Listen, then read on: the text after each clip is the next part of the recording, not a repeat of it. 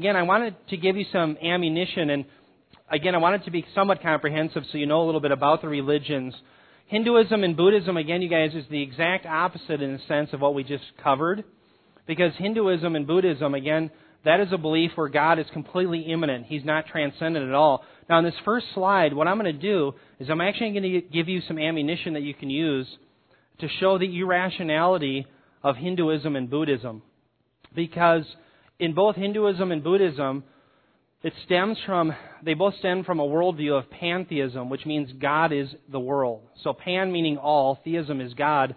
All is God or God is in all things. It's also sometimes called monism, meaning all is one and one is all. Okay? So, what is the problem with a pantheistic worldview? This is how I'd probably start um, if you have an opportunity to sit down with somebody to show them the irrationality of their worldview and their faith Remember the general revelation that we learn in second, the second law of thermodynamics when we're trying to witness to atheists? And remember that law says that the world is not eternal. How did it do that again? Remember the second law of thermodynamics says that all energy is going from a higher ordered state to a lesser ordered state in a closed system, right? Okay? So, what that tells us then is the world cannot in fact be eternal. Because how could you have an infinite lifespan of a universe but a finite supply of usable energy, right? Because remember, you have to go into the infinite past to start your universe. Well, if you only have a finite supply of usable energy, you'd be up by now. So we we wouldn't be talking here. We wouldn't have lights on. It'd be dead by now. So that proves the universe cannot be eternal. Well, what's the problem? Remember, in pantheism, God is the world. So therefore, their God is limited, right? So think about this hypothetical syllogism. Ah, this is great correlation. We're going all the way back to logic. Isn't that exciting? A hypothetical syllogism. If God is the world, then nothing is eternal. Now remember, this isn't, well, this is valid, right? Is this a valid deduction? I mean, is this premise valid? Because, in other words, if the God, if God is the world, according to the second law of thermodynamics, then he would have to not be eternal, right? So, if the second law of thermodynamics is correct, then this premise one is correct. Now, what we're going to do is we're going to affirm the antecedent. Yes, God is the world according to pantheism and what they believe. Therefore, the conclusion must follow nothing is eternal. All right, now, let's give them another hypothetical syllogism using this information. If nothing is eternal, then nothing can exist. Well, sure enough, we learned up here, yes, nothing is eternal. Why? Because in pantheism, God is the world, right? So therefore, nothing is eternal. Therefore, nothing can exist. So, friends, the problem with pantheism, pantheism is it's irrational because to affirm it is to deny existence. Does that all make sense? Could could you maybe use that if you practice it a few times? So so I, I hope that's helpful. But the point being is, if the universe is not eternal, which we've proven through the second law of thermodynamics, their God is the universe, and the universe is God. So their God is not eternal. If there was ever a time that there was nothing, there would be nothing now because nothing can't do something. Do you see what I'm saying? So again, their idea that everything is God is irrational. And I think we can use that. So, but again, I'm throwing this out at the outset to show you that Hinduism and Buddhism is irrational. It is an irrational belief system. In fact, you're going to get very frustrated because I got frustrated studying for it. A lot of this doesn't make any sense. They believe in one arm clapping Okay, um, that's a contradiction. All right, and I don't like it. But so sometimes you're going to be, what are you talking about? That's okay. That's how you feel when you're studying this. Okay, so let's get into it. Hinduism is the mother of all re, all false religions. And in my, I used a book called one of the books that I used in studying for this was the Dictionary of Cult, Sects, Religions, and the Occult. It's a quite a read, I must say. In page 116, the author says this: It has been said on many occasions and by numerous authors and thinkers that all of the religions of the world may be reduced to one Hinduism. The chief enemy of this proposition is its largest competitor, Christianity. But nevertheless, philosophically and foundationally, the essence of Hinduism is that all reality is one. Such was the outlook of the Greek, philosopher Parmenides, who laid the groundwork for Platonism. Such was the outlook of Hegel in Schelling. Now, why do I bring up Hegel? Where does Hegel play a uh, a prominent role in. What does he do? Well, he, remember, is the engine that drives along the emerging church. Because Hegel is the one that says the world is getting better. It's evolving into oneness. Okay? So if you guys read Bob DeWaay's book, and I wish I had the title. What's it called, Dick? Do you remember? No, that that was his old. You're right, that, but that was he's got a new and improved title. That was going to be the title. I think it's just called the Emerging Church, and then the subtitle might be Undefining. So anyway, it's coming out in April, and it'll be called The Emerging Church, written by Bob DeWaay, and I forget the subtitle. Gosh, I have the thing too. But at any rate, he talks about how Hegel is the engine that drives along the emerging church. Because again, to Hegel's worldview, you have thesis, you have antithesis, right, and then you have synthesis. And you always cut the middle. And through that synthesis, you're going to get a better world, and you're eventually going to evolve into oneness. All right? So, what is the emerging church actually advocating? A return to Hinduism. That's the point that it's leading us towards. Okay? I just want to point that connection out. So again, this should be frightening to all those who are in the emerging church, in my opinion. So let's talk about the history of Hinduism. There are four major periods, and I want you to realize that there's a lot of change over time. There's not a common theme or doctrine that you'll see come through these four major periods. We can use that when we're witnessing as well. Because in the Bible, we see a common theme. We have a Messiah that's talked about coming in Genesis 3:15 and Revelation 22 he has come and he has established the eternal state. We have one theme. The theme is about God doing for his people what we couldn't do for ourselves, right? So, with Hinduism, it's the actually the opposite. They have many different gods, and then in fact they go from polytheism to pantheism. I'll show you that. So let's start off in the first period. The first period is called the pre-Vedic era. Veda literally means knowledge. So this is the pre-knowledge era characterized by animism. Okay, now remember what Paul said, was it in uh, Romans 1.25? He says, because they did not love the truth, God gave them over to a lie, and they worshiped and served the created things rather than the Creator who is forever praised. Amen.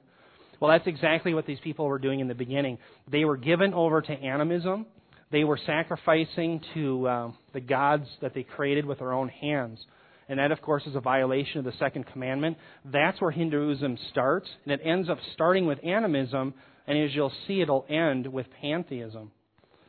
The next period, from 1500 to 700 BC, is a period where the Aryans come from the steppes of Russia and Central Asia, and they bring Vedism. Now, again, Veda means knowledge, and this knowledge that they bring is actually a fire cult that brought about cremation slash reincarnation. So the idea there was they had knowledge of fire and they could put a body on the fire and it somehow purged it.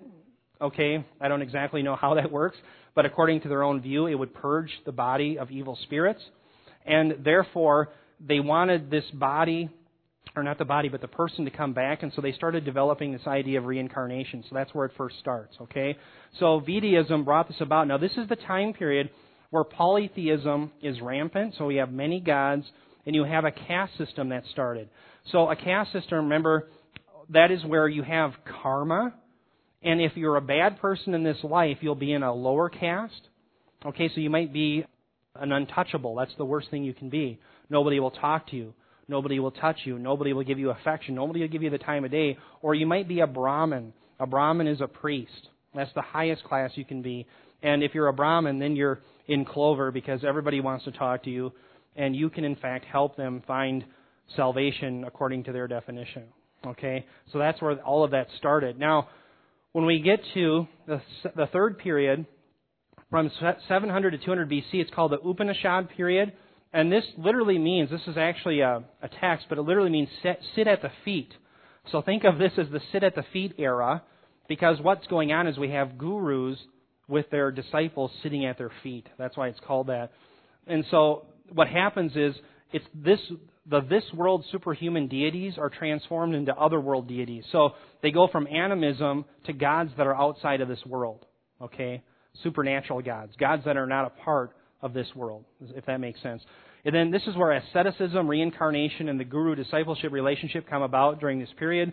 Gurus are those who have reached moksha, now, what is this moksha? Well, that is liberation from samsara or wandering. This is their salvation. So, in fact, Buddha is one who was a guru who taught people to do this. Now, I'm going to be explaining what this is in a minute, but I want you to understand now we have gone from polytheism all of a sudden to this era. Now we're into pantheism where you want to become one with God because you are God. You see what I'm saying? And you want to just realize that. So you can see the dramatic shift in their I don't know if you call it theology, their their understanding. Okay, Now, from 200 BC to 100 AD, this is called the Brahma period. And the reason why it's called that is because the god Brahma rises to a place of hegemony over the lesser gods. Now, don't shoot the messenger here, but in contradiction, Lord Krishna, one of the ten incarnations of Vishnu, and Siva become equally important gods. And you're saying, well, wait a minute. How can Brahma, which is the, this creator mini god, Vishnu and Siva, how can they all be important? I don't know. There's contradictions. There's one arm's clapping all the time here. And so to try to make sense of it, you really can't.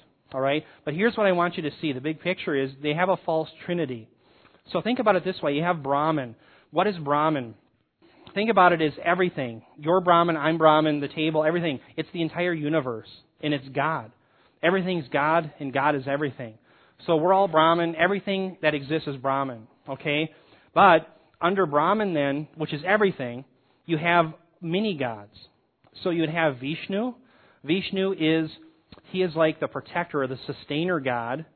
Okay, then you have a destroyer god, that, that who, the one who brings death. And so, interestingly enough, Hinduism has this false trinity, although it's nothing like our trinity. But see how Satan is perverting the true trinity. But yet, this trinity isn't personal. This trinity can't be known. You simply, to be part of it, you just exist. And when you die, you just meld into vapor, osmo. I don't know. You just become one with it. Okay, that's your goal. That's moksha. So again, Brahman is everything, and Vishnu and Siva are mini gods that are part of Brahman. Does that all make sense? Okay, very very strange. Now it says all gods are impersonal, immanent manifestations of Brahman. Okay, again, impersonal because a star, how can you have a relationship with a star? Remember, that's every bit as much God as you are. Okay? So you can't have a relationship with a star. It's very impersonal. It's immanent in the sense that nothing is transcendent because everything's God. Okay, does that make sense? And they're manifestations of Brahman, which is everything. So everything is God. All right? That's the big picture. Now, let's talk about the Hindu text. Where do they get all these ideas?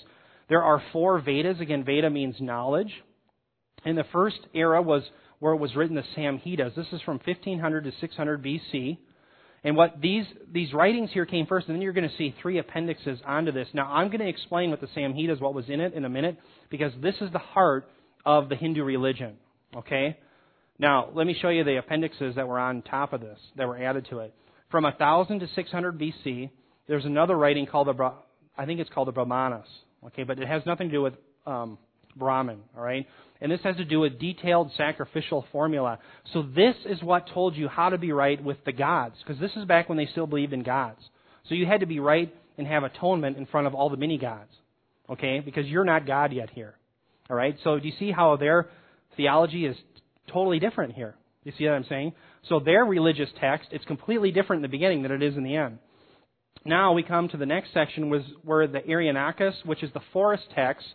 And these forest texts, the reason why they're called that is because men start believing that the way to get in touch with God is you retreat out to the forest and you start to try to get in touch with the oneness.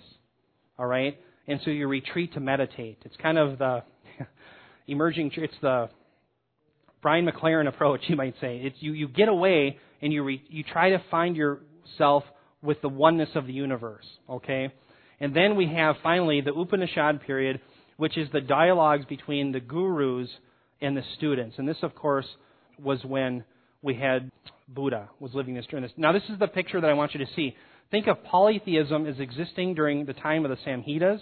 And when you get to the Upanishad period, you have pantheism. Remember, all is God. So think of the contradiction. Up here, you have many gods, and by the time you get to here, you're God. Up here, you have to try to appease God. Here, you are God. So again, that we should use in witnessing, saying you don't even have a common theme.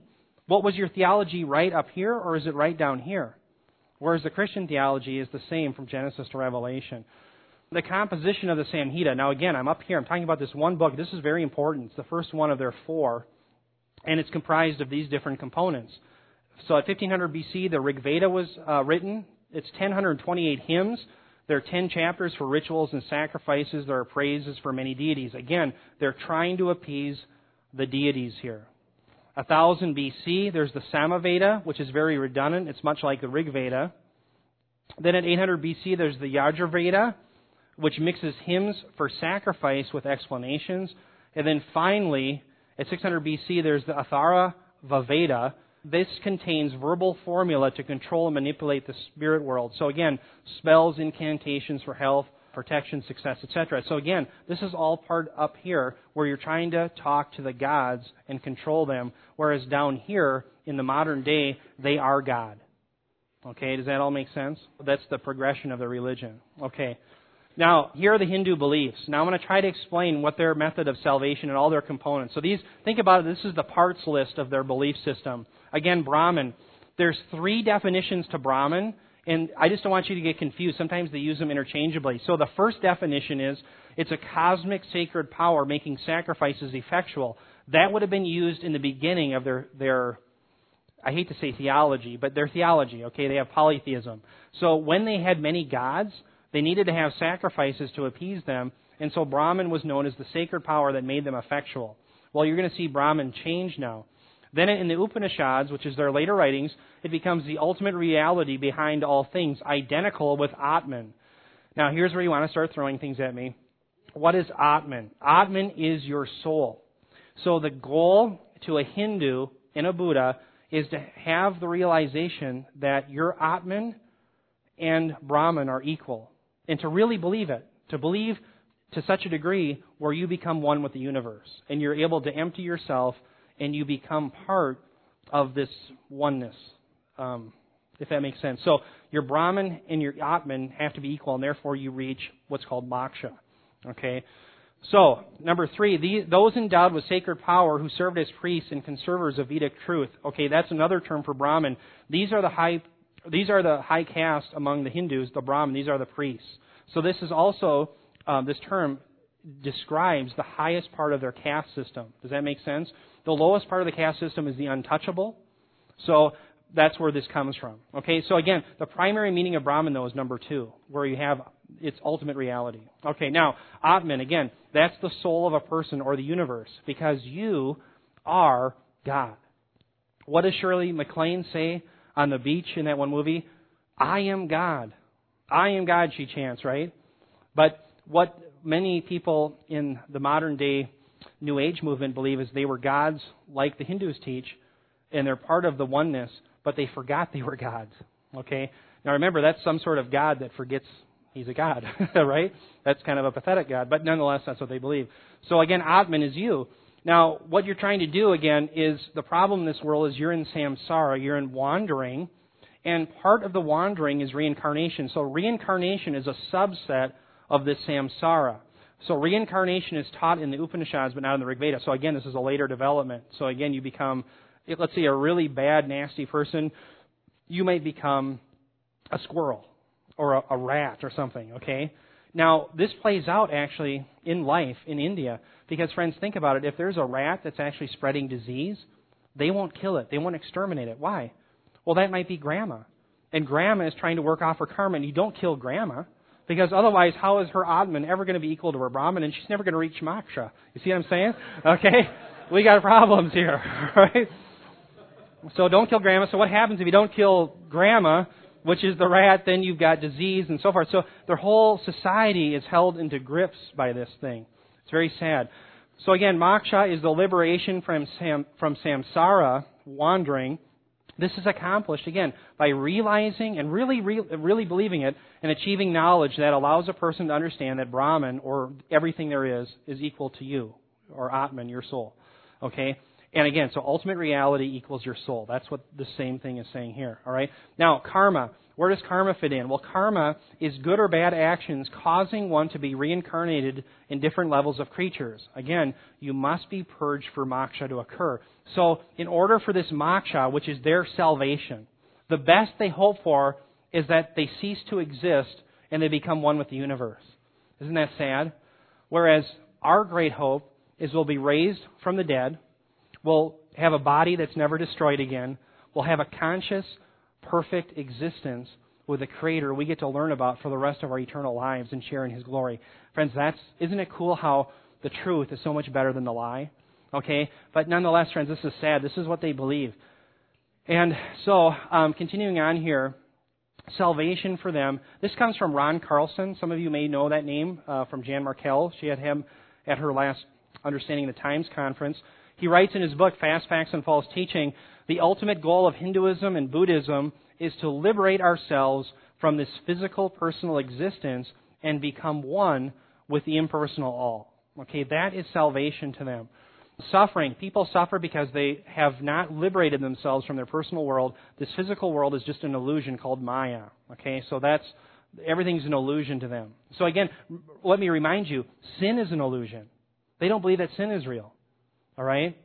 So I, you could go up, maybe take their wallet. I don't know. They just say, "Well, it's an illusion." But they would still, I would imagine, hold you accountable to that. See, so they can't even live these things out. You see what I'm saying? It, it doesn't make sense to me. But anyway, this enlightenment is called again by Buddhists. It's called nirvana. So this is the same thing as moksha. Uh, Hinduism, it's called moksha, samadhi, or kaivalya. Okay, and then the Zens, they call it satori. All right. And in the Western world, you'll see it called cosmic consciousness or becoming one with oneself. That is in the New Age movement. Does that all make sense? So if you talk to people and they're talking about the cosmic consciousness, realize they're talking about Hinduism. All right? I don't know if that helps you, but if you run into anybody, that's what they're talking about. Okay. Now again, sin, there is no such thing. It too is an illusion, and I think we can actually use that when we're witnessing to them. Again, um, we have their means of enlightenment. How do they actually go about? Now, I've described what they want to do. They want to reach moksha. How do they do it? What is the mechanism or the, or the mechanisms by which they can do it? Well, there's three paths. There's the path of knowledge, and this path of knowledge makes one realize again that Brahman is Atman, and you really apparently have to believe it. Because as soon as you believe it, you enter into that state where you're one with the universe. And again, the universe is God, so you become God. Um, two, you have to have a path of good works. You have to work off your karma. Okay, so if you don't do that, you can have the other path straight, but you still have to go back and work out your karma. You see? And by the way, karma is not based on sin. They're not sinning, there's no God to sin against. It's your destiny. So they believe in a form of determinism that's determined by the Brahman or all that is. But again, it's not personal. Now, again, one hand clapping, okay? I don't know. I don't get it, but that's what they believe, so don't shoot the messenger. There's no personal God that they're sinning against. And then finally, there's the path of yoga, and this allows one to transcend the world of illusion. Now, let me talk a little bit about yoga, because yoga is really prevalent in our culture today, especially in the emerging church. Okay, many people know that, I'm sure. Let me talk about that. There's first of all hatha yoga. These are the first five steps. There's eight steps total. The first five have to be, they're about preparing the body for transcendence into moksha or nirvana if you're a Buddhist. And they're comprised of isometrics and breathing exercises. So this is all about getting your body ready to become one with the universe and God and so forth. Now the next three steps is Raja Yoga. The last three steps where a person silences the mind by repeating mantras. Does that sound like anything? Contemplative prayer. We've all heard people do that, right? Achieves oneness with God, yet still with a sense of personal existence. Okay, so in other words, you haven't really gotten it yet. And then, if you really get it, I should have put a, a period here. If you really get it, then you enter into this idea of diffusion into the impersonal universe, and therefore you become God. Okay? So, here, think about this, you guys. I'm a seminary student. At my orientation lecture, I have Carla Dahl at Bethel Seminary, someone actually who Bob tried to keep from getting into the Bethel Seminary because he knew that she was a heretic. But she leads us into repeating this mantra. Why does she want us to repeat a mantra over and over and over? Well, because it silences the mind. And remember, the emerging church doesn't believe that you can ever know God through His Word because they're postmodern. So the only way to get in touch with God is through this mystical process. Well, what they're actually doing is aligning people up with Hinduism and becoming one with this God of, you know, Brahman, you know, or Brahma, yeah, Brahman. So we're all going to become God. That's the motivation behind the emerging church. And I think that should frighten people. So again, if you know people that are involved with yoga, share this with them. Yoga is not, it's, it's, it's a practice, and it's something that is not ordained in the scriptures. It's something that is from the pit of hell because, in fact, friends, what it is, it's a disassociation from the means by which we can know God, namely through the general revelation and through His Word, the special revelation, and it is a relying upon um, divination to come and know this one God that is false. Okay, so therefore, um, yoga is not something that's neutral. It is always, in fact, something that is a unordained means, and it's a, a really a practice of divination. Now, this is a description of this, this moksha, this becoming one with the universe. It talks about this osmosis is often described in Eastern philosophy as a drop of water merging into the ocean. That is a description of this nirvana or this moksha. And I'm just trying to give you descriptions because it sounds so absurd, but that's what it is. Now, real quickly, I just wanted to cover Buddha real quickly. Buddha, his name literally means enlightenment. And I, remember, Buddha is a Hindu, and he reacts against Hinduism. He doesn't like the fact that Hindus have many gods. He's an, actually an atheist, and he reacts against the caste system.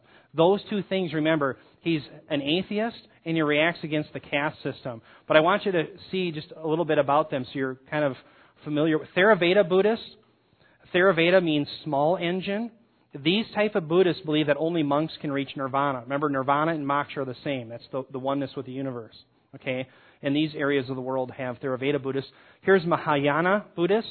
Mahayana means big engine, and they believe that nirvana is open to all. All right? And finally, how do they believe um, that they can attain salvation? Well, first of all, you have to believe in these four noble truths that life is suffering, suffering is caused by desire, cessation of desire eliminates suffering, and the stopping of desire comes by following the middle way between the extremes of sensuousness and aestheticism. So you got sensuousness over here, aestheticism over here. You got to cut down the middle and go the middle way. And here's the middle or eightfold path. You have to have right view, right resolve, right speech, right action, right livelihood, right effort, right concentration, and right ecstasy. And friends, the problem with that is, again, it's the antithesis of the gospel who said none of us did what was right. Romans 3.23 says, all have sinned and fall short of the glory of God, right? Well, what are they saying? No, you have to do everything right. Well, we can't. We can't do anything right. And even if you did everything right according to the Buddhist doctrine, what do you get at the end of the day? You absolve into nothingness. Okay, well, wow. Sign me up for that plan, right? It's not real promising, all right? So, but this is what they believe, and these are the things that they believe um, sincerely. So let me let me talk about quick ways that we can witness to them. And again, I don't. I have to be honest with you. I put my cards on the table. I don't have a lot of experience witnessing with these people. So I hope we have a little bit of time for discussion, and maybe I can get some more from you guys. But here's just looking at it through an academic level, first of all, I think we should show the, the irrationality of pantheism. Remember back in slide 12, I explained that the second law of thermodynamics proves that the universe cannot be eternal. If God is the universe, then God isn't eternal. If you, so in other words, now you have a you have a system where you have nothing existing because God isn't eternal, nothing's eternal. Well, if there's ever a time that there was nothing, you'd have nothing now. Out of nothing, nothing comes. Ex nihilo, nihilo fit. Okay? Out of nothing, nothing comes. Okay. So we have to show them the irrationality of that. They cannot be rational and hold to pantheism. Now again, that doesn't seem to phase a lot of them. One hand clapping, right? That's what they believe. But again, we have to show them that they should be concerned with that. Um, we have to show them the irrationality of everything being an illusion. Okay? Again, how do we do that? Well, remember Rene Descartes, I think, therefore I am. Remember, if we doubt that everything exists, they think everything's an illusion. Sin, you and me, all we have to do is realize we're an illusion and we'll end up becoming one with the universe, right? Well, the problem is if we doubt that everything exists, we are doing something. What are we doing? We're thinking, right? We're, in other words, if I'm doubting that everything exists, I'm still doing something. And nothing cannot do something. Therefore, we must exist to even doubt. Therefore, Hinduism is irrational. We've proven something exists, and therefore their system falls flat on its face again. So here's a couple logical things that we can bring up um, and again, I don't know if it'll do any good because they have to be rational to accept these things. Another thing is, I think we should demonstrate that evil does exist. Even Buddhists and Hindus have a sense of right and wrong. According to Romans 2:15, people have conscience, and the conscience. Remember, friends, we can use that to say, "Hey, you believe in right and wrong, and you believe it that if somebody were to do something wrong to your sister or your mother or your father or whoever, that is evil and it's wicked, right?" And so we can tell them that no, this evil is a real thing it actually exists. All right, we can use that. But remember, the conscience is not perfect. According to Titus 1:15, the conscience and the mind of those who are um, unregenerate is defiled. So remember, the conscience is never a pure instrument, but it's something we can at least use with them to demonstrate that agreed to law presupposes a personal lawgiver. So again, this is the idea of the sense of right and wrong in Romans 2:15. The Bible says all have done wicked according to Romans 3:23. That includes them. In other words, not only do we give them the law and show them that they have fallen short of the glory of God, but we proclaim it to them. We tell them, no, the word of God is true And despite what you feel and what you like, you're a lawbreaker and you're guilty before the Holy One of Israel. All right? Now, with that, that comes our next section. We prove the divinity of the Bible through prophecy. These are people I think we're going to have to teach the Bible to. These are people you're going to have to sit down with and say, let me tell you about the God who's revealed himself in the Bible, and let me show you that I have proof that the Bible is in fact written by a God who knows the future. And then you're going to pull out your prophecies out of Daniel 8, Daniel 9, your Isaiah 44 about so you're going to pull out all those things and you're going to prove that there's a God who wrote the Bible. And what does that do? Well, if there's a God who wrote the Bible, then they better eh, submit to Romans 3:23 because this is written by the same God. And what does that God say? All have sinned and fallen short of the glory of God. Okay, so that's I think how we should proceed. And then finally, um, again, predictive prophecy proves to all people that God exists and wrote the Bible. But finally, we preach a personal God who sent his Son. Remember, they believe that we're all God, but we have to get rid of that view. Let me just say this. Think about everything above the line is convicting of, of them of sin, and everything below the line is preaching the gospel. And finally, has to be done with prayer and love. All right? Now, I don't know if that's helpful, but this is, again, from an academic standpoint. But with that, let me silence my mind and take a few questions or comments. When you're talking to a moderate Muslim, I have found it helpful to kind of to trap them. And the way I do it is I just talk about the justice system and talking about a judge that doesn't punish lawbreakers. What you know, what do you think of that? And they'll say, well, that's you know, you get them to admit that that's not a that's not an honest judge. That's a corrupt judge. And you can even make it personal by saying, you know, what if this you know, what if I was standing before this judge and I had admitted murdering your family, you know, raping and doing all these terrible things, but the judge just said, ah, you're a good guy, you know, you're you've done a lot of good in your life, you know, uh, you can just go. I mean, you can make it personal. You know, would that be just? Mm. Well, obviously, more than likely they would say no. Mm. And then you start going into a spiritual discussion and then I start walking them through the law because you know they you know they're they're it's it's self righteous it's it's works, and then you get them to admit that they're liars and they've stolen and they've blasphemed God's name and you know they've done all these things against the commandments, and then you you know say what what should Allah do with you? Well, that's up to Allah, but wouldn't you admit that if He lets you into heaven, then He's an unjust judge? Mm you go back to didn't you say that back you know in the you know the, the legal system here on earth that's that would be an unjust judge hmm.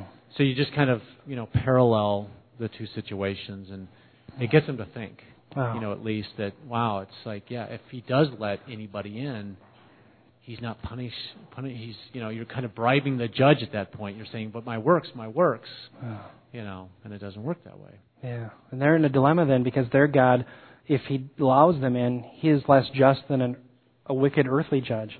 Yeah, that's very good. Yeah, Chris.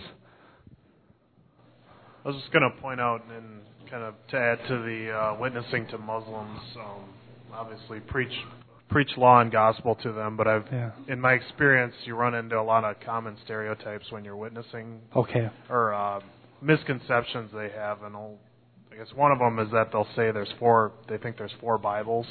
Okay. stuff they're commonly taught growing up in Muslim circles, especially more if they were raised in Middle Eastern. Okay. They'll say there's four Bibles, and what they're actually speaking of is the four different Gospels. Oh, interesting.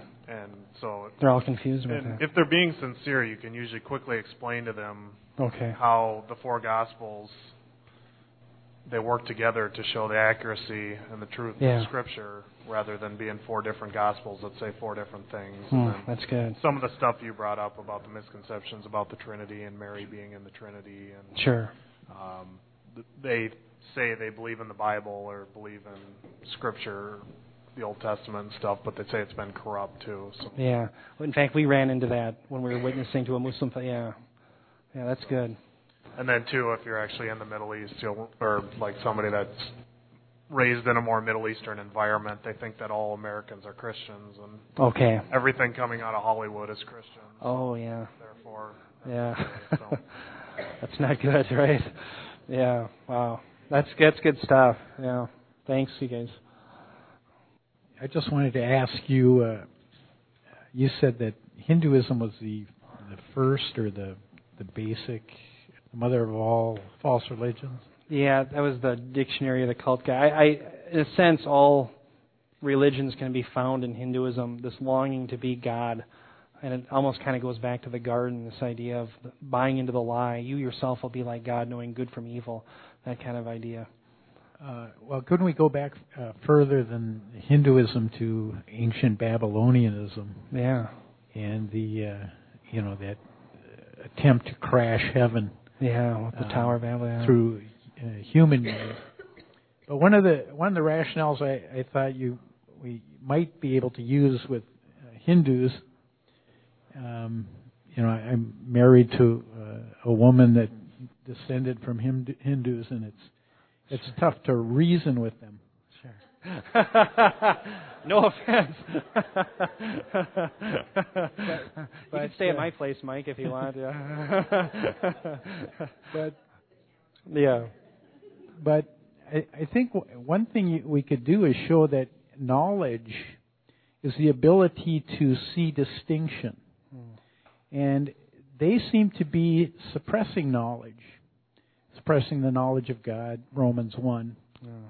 And what they're trying to do is, uh, you know, blind themselves to distinctions and merge into this oneness, this yeah. ocean of, you know, sameness.